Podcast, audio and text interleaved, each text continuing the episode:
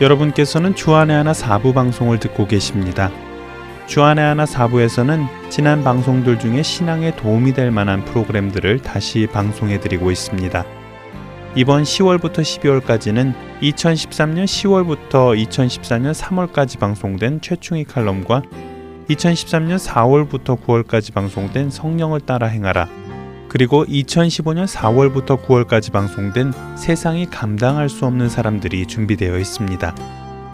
찬양 들으신 후에 준비된 프로그램으로 이어드리겠습니다.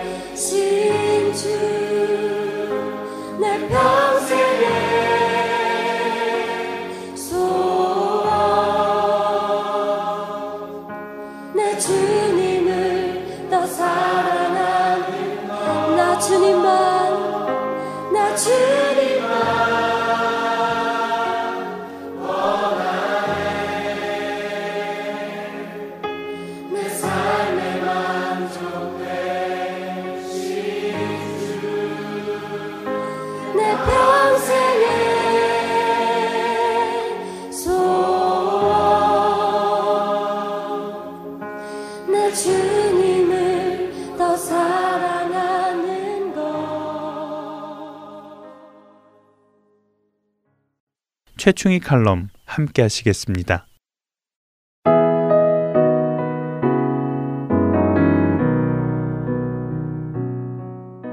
왜 지는 것과 떠나는 것이 새로이 피어나고 만나는 일보다 더 황홀한 아름다움으로 가슴 깊이 점이어드는 것일까?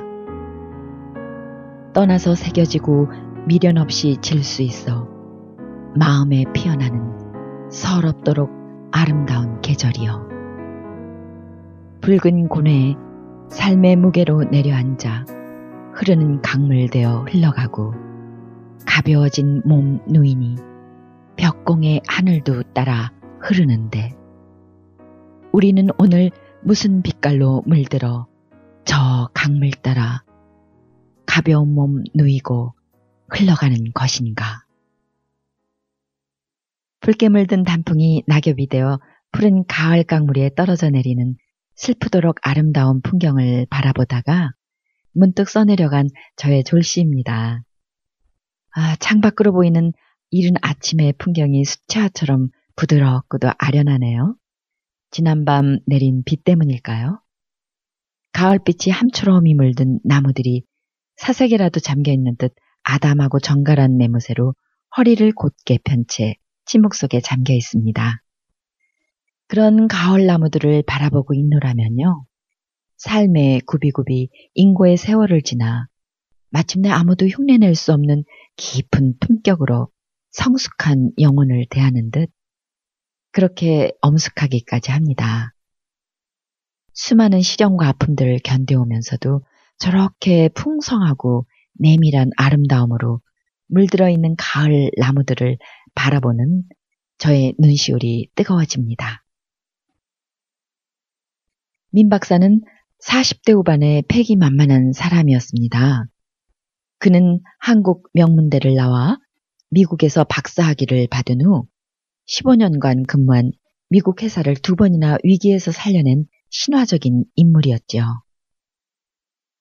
인정받는 학자이자 동시에 전문 직업인으로 미국 사회뿐 아니라 한인 사회 속에서도 자랑스러운 한국인으로 손꼽히는 사람이었어요.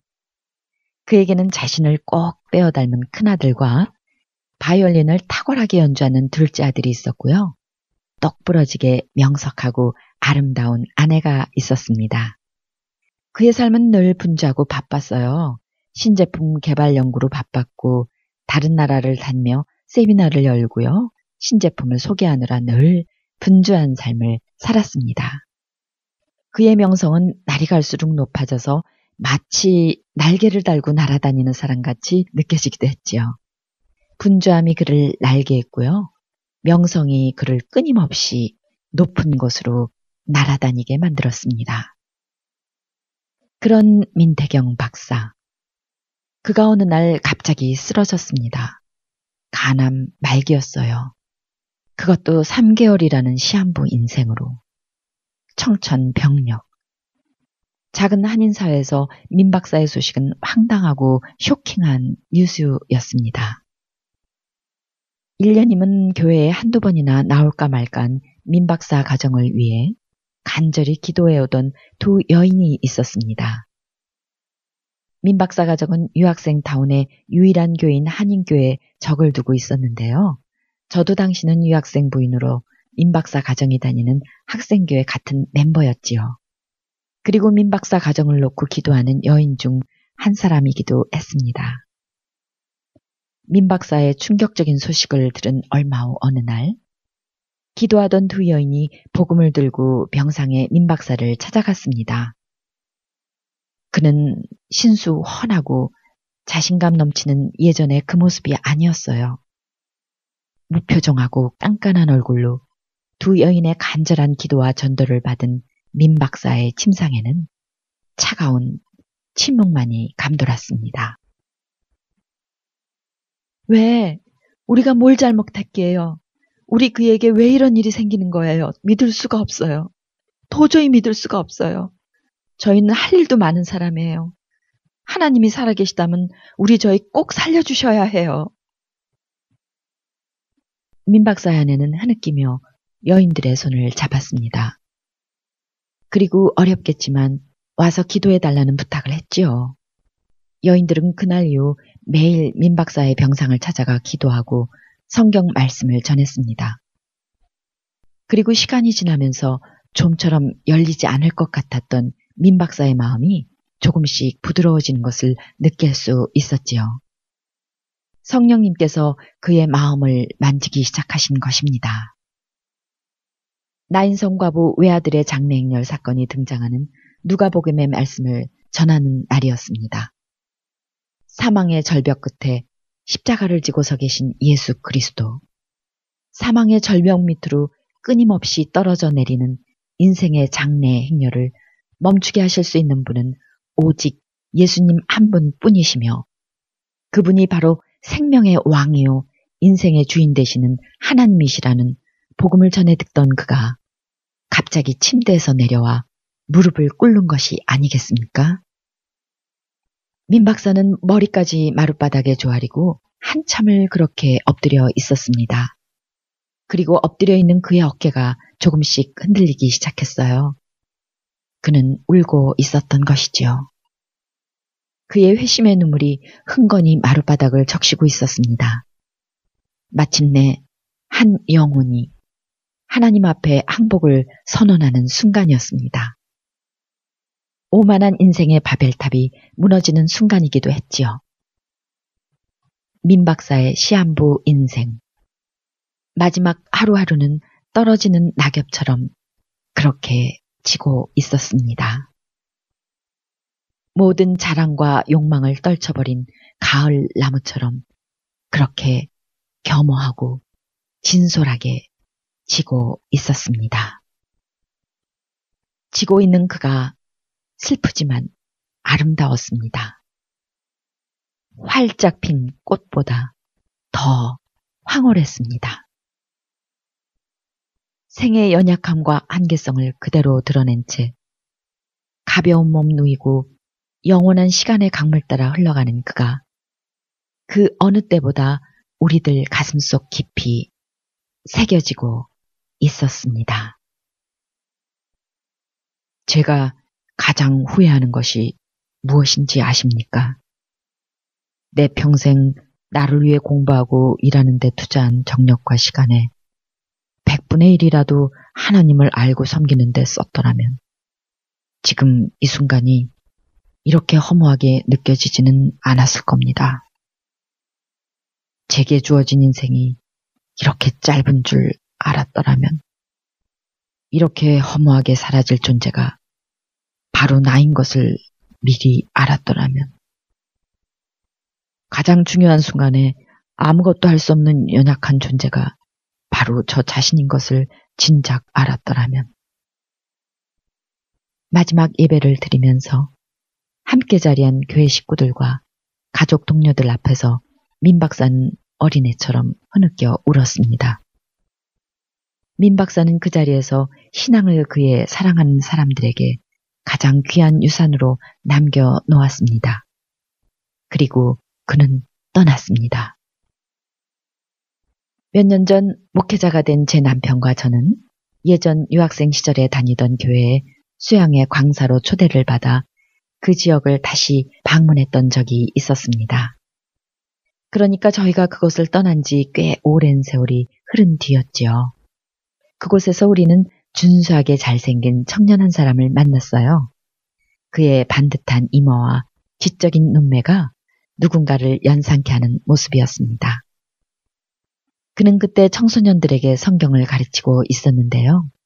그 목소리에는 열정이 가득 차 있었습니다. 그리고 리 부부는 곧 그가 바로 민태경 박사의 큰 아들이라는 것을 알아차릴 수 있었습니다. 그 아들의 모습 속에 민태경 박사의 모습이 그대로 피어나고 있었기 때문이지요. 바람이 붑니다. 우수수 낙화되어 흩날리는 삶의 편림들.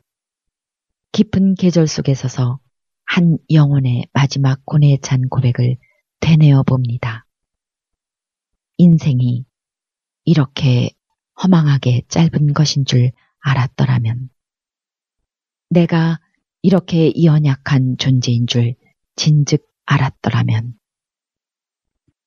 붉은 곤에 강물 위에 떨어져 내립니다.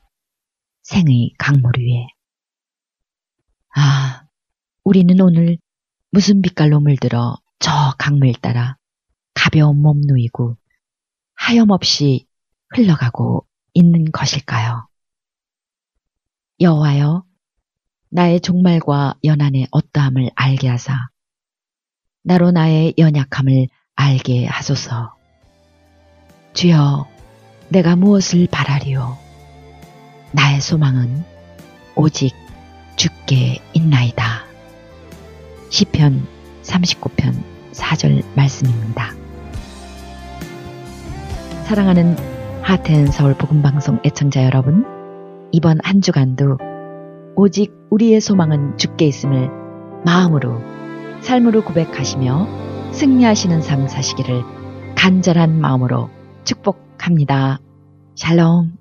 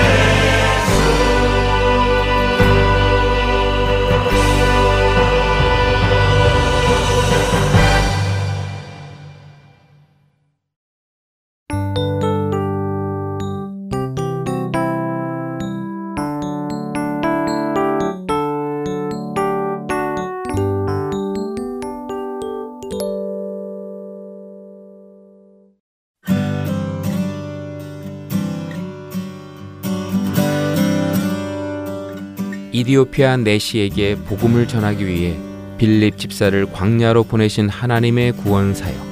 지금도 그 구원의 역사는 일어나고 있습니다. 믿지 않는 자에게 복음을, 믿는 자들에게 영적 성장을 도와주는 하트앤소울 복음 선교에 동참하지 않으시겠습니까? 하트앤소울 복음 방송 선교회에서는 후원으로 동참하실 동역자를 찾습니다. 여러분들의 후원이 바로 영혼을 살리고 세우는 그 사역에 사용됩니다. 후원자 문의는 본 방송사 사무실 전화번호 602-866-8999 또는 이메일 주소 heartandsoul.org at gmail.com으로 연락해 주시기 바랍니다.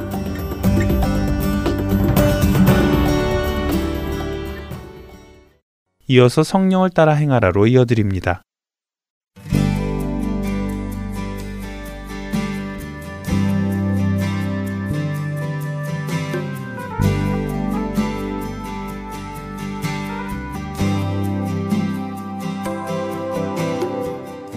애청자 여러분 안녕하십니까 성령을 따라 행하라 강순규입니다 지난 한 주간도 하나님의 거룩한 자녀로서 성령의 음성에 따라 행하신 여러분들 되셨습니까?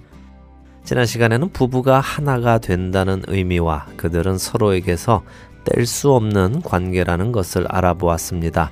그리고 음행을 피한다는 의미가 단순히 피한다는 의미가 아니라 적극적으로 도망한다는 의미라는 것도 알아보았는데요. 오늘 이 시간에는 말씀드린 대로 순결에 대해 공부해 보도록 하겠습니다. 먼저 기도로 시작하겠습니다. 거룩하신 하나님, 예수 그리스도의 대속으로 인해 하나님 아버지의 자녀가 된 우리들이 함께 아버지의 말씀을 듣기 원합니다. 우리 심령에 성경을 통해 직접 말씀해 주시고 그 음성을 듣고 순종으로 살아가는 저희가 되도록 인도하여 주옵소서 예수 그리스도의 이름으로 기도드립니다. 아멘. 네, 지난 시간 신명기 22장 13절에서 21절을 읽으시며 하나님께서 순결을 얼마나 중요하게 여기시는가 묵상해 보실 것을 권면해 드렸는데요. 다 읽으시고 묵상해 보셨는지요? 제가 여러분께 현대인의 성경으로 한번 읽어 드리겠습니다. 훨씬 이해하시기 쉬울 것입니다. 어떤 사람이 여자와 결혼하여 잠자리를 같이 한 후에 그 여자를 미워하여 처녀가 아니라고 트집을 잡으면 그 여자의 부모는 자기 딸이 처녀라는 증거를 그 성의 재판관들에게 가지고 가서 이렇게 말해야 합니다. 내 딸을 이 사람과 결혼시켰는데 이 사람이 내 딸을 미워하여 결혼 당시 처녀가 아니었다고 트집을 잡습니다. 그러나 내 딸이 처녀였다는 증거가 여기 있습니다. 그리고서 여자의 부모는 그 피 묻은 옷 이불을 재판관들 앞에 펴 보여야 합니다. 그러면 재판관들이 그를 잡아 매질하고 벌금으로 은 1140g을 그에게서 받아 그 여자의 아버지에게 주도록 하십시오. 이것은 그가 이스라엘 여자의 명예를 훼손하였기 때문입니다. 이렇게 해서 그 여자는 계속 그의 아내가 되도록 하십시오.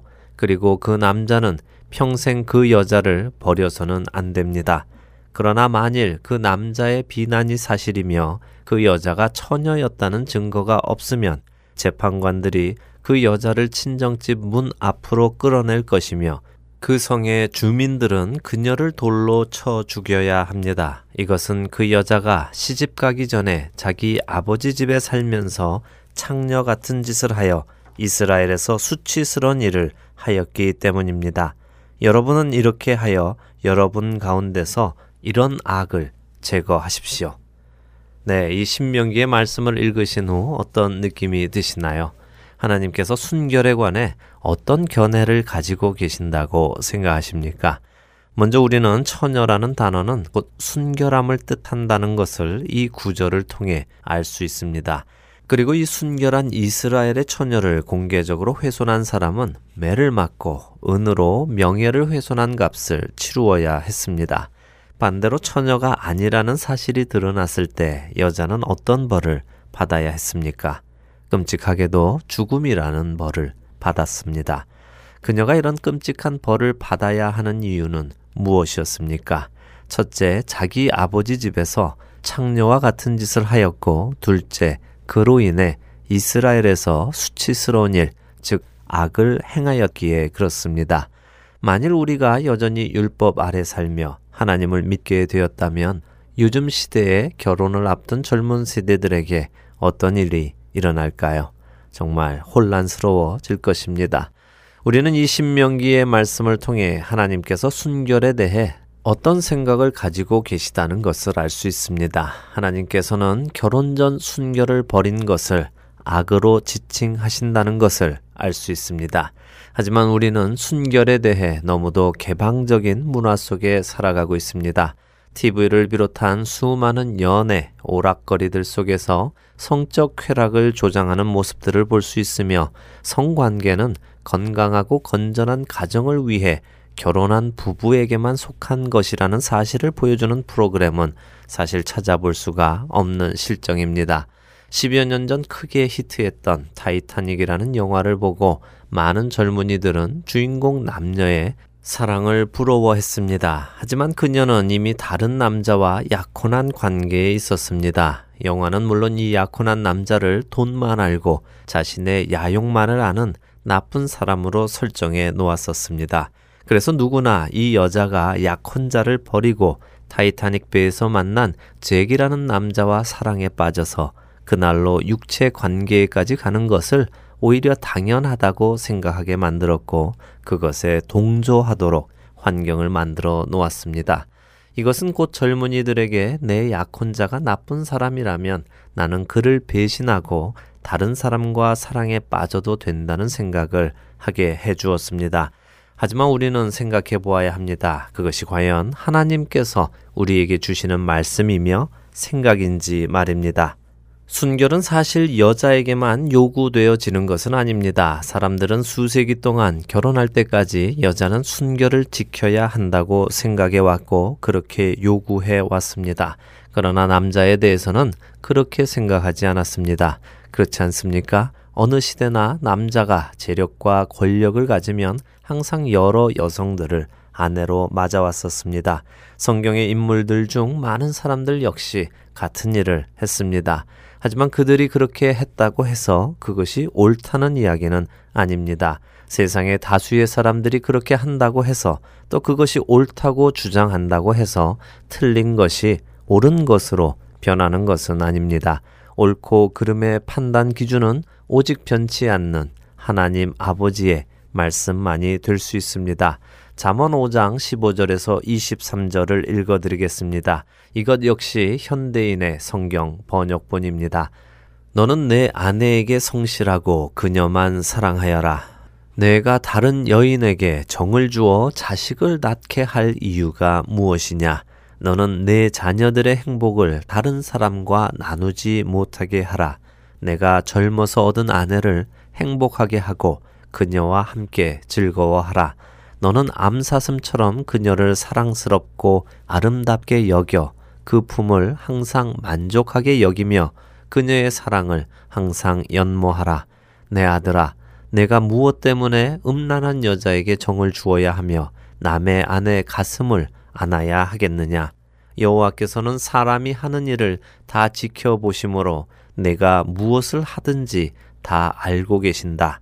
악인은 자기 악에 스스로 걸려 넘어지며 자기 죄의 줄에 자기가 매인다. 그는 진리의 교훈을 듣지 않으므로 죽을 것이며 너무 어리석은 탓으로 길을 잃고 방황할 것이다.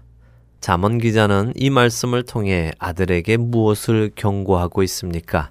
바로 여호와 하나님께서는 사람이 하는 일을 다 지켜보시고 무엇을 하든지 다 알고 계신다는 것이지요.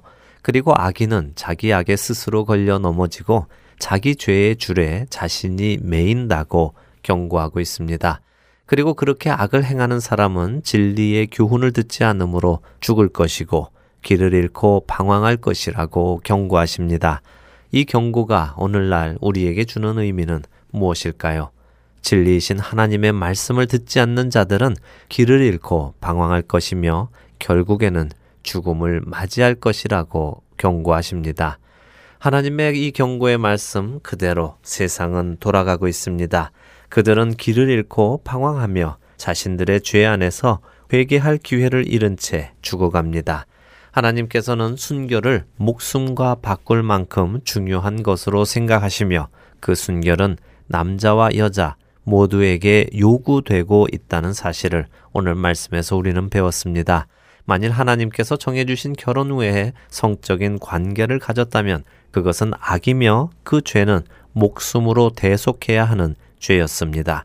요즘 세상에 그 무슨 말도 안 되는 소리냐고 하실지도 모르겠습니다만 하나님의 말씀은 변함이 없습니다. 세상이 아무리 변하여도 그분의 가치 기준은 변하지 않습니다. 하나님께서는 그 가치 기준을 변하게 하시지 않고 오히려 자신의 아들 예수 그리스도를 통해 우리의 죄를 대신하여 죄값을 치르게 하셨습니다.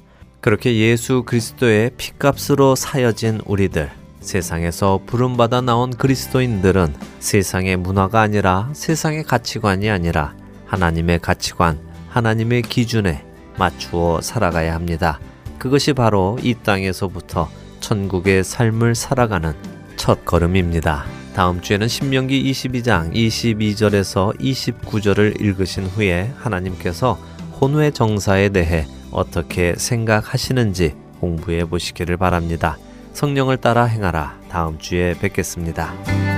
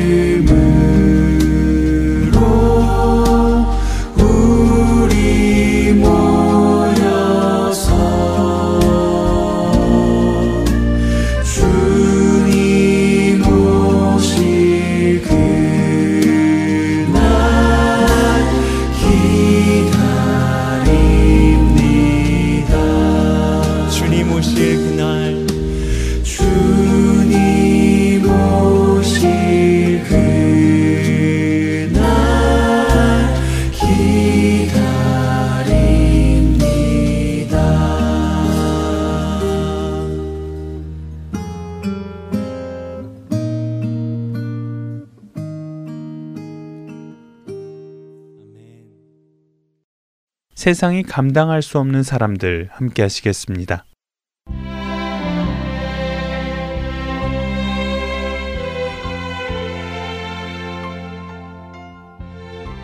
여러분 안녕하세요. 세상이 감당할 수 없는 사람들 진행의 강승규입니다.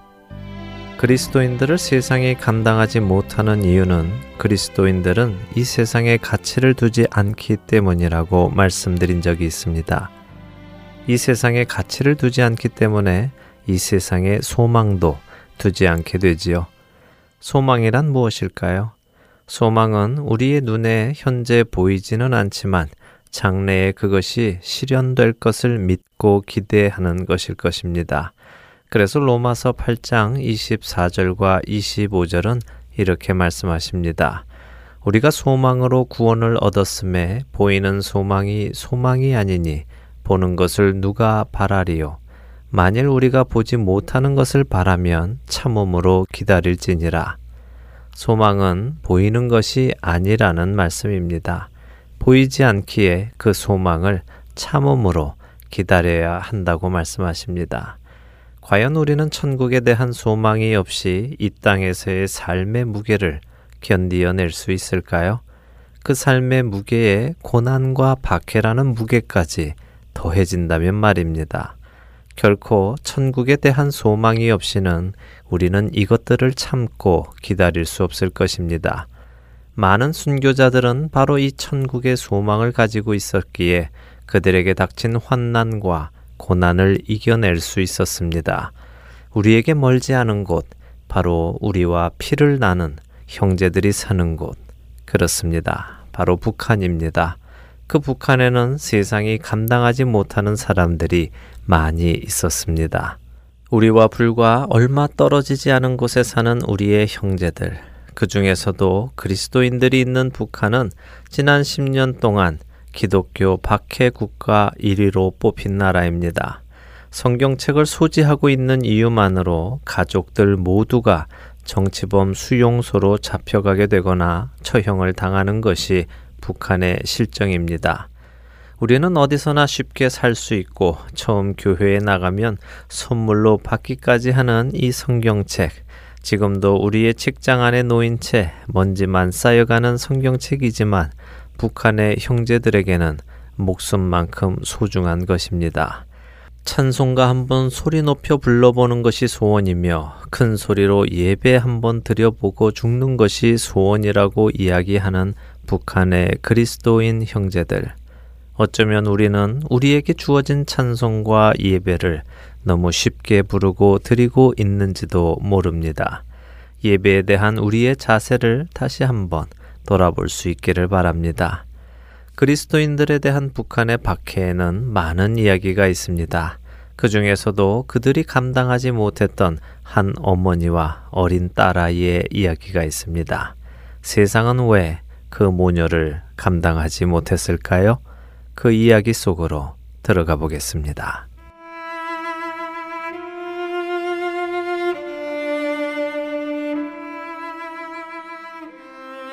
그날 아침 북한의 황해도 곡산 마을의 전도사였던 한 여인은 그의 딸과 다른 25명의 그리스도인들과 함께 결박되어 공산주의 무리 앞으로 끌려 갔습니다.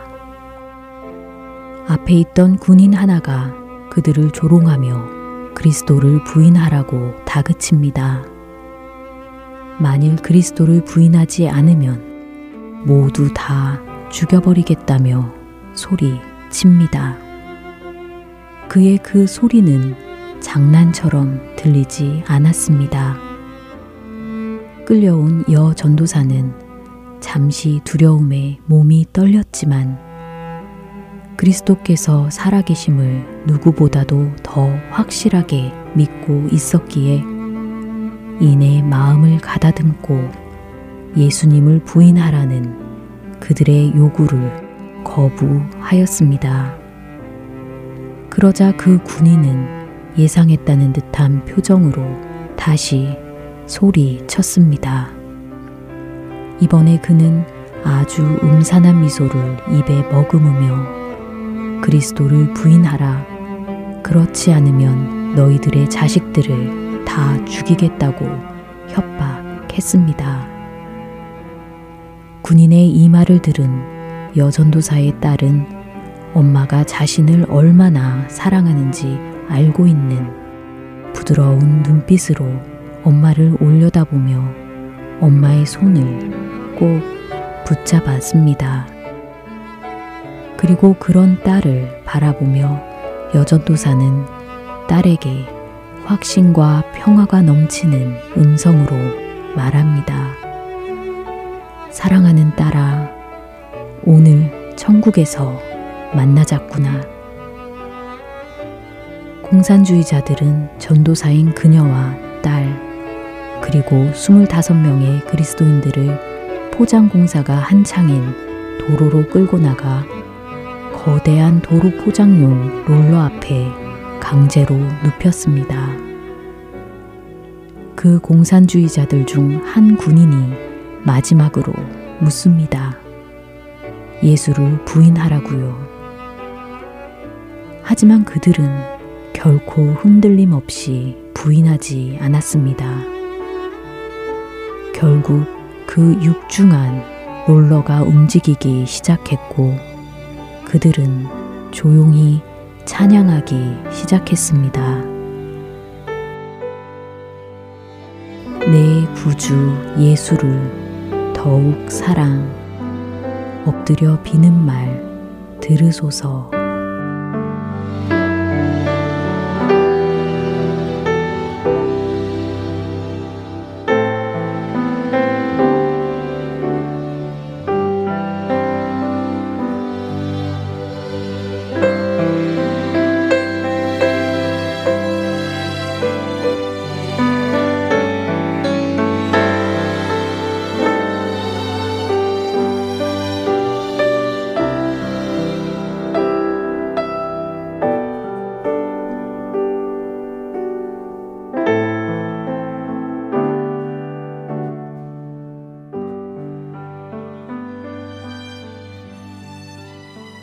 사람에게 일어날 수 있는 가장 좋지 않은 일은 무엇일까요?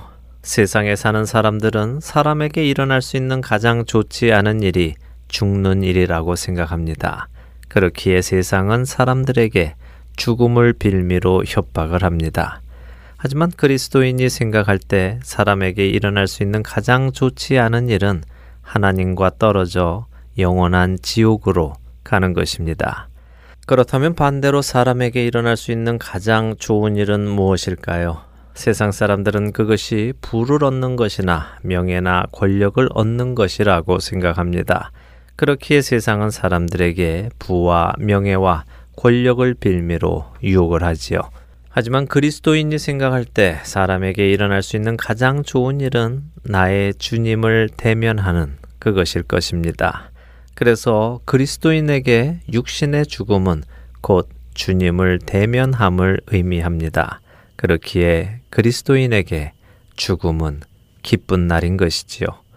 곡산에서 죽어간 모녀의 이야기는 세상에서 보면 슬픈 이야기이지만 그들에게는 기다리던 주님을 대면하게 되는 소망이 이루어지는 기쁜 이야기였습니다.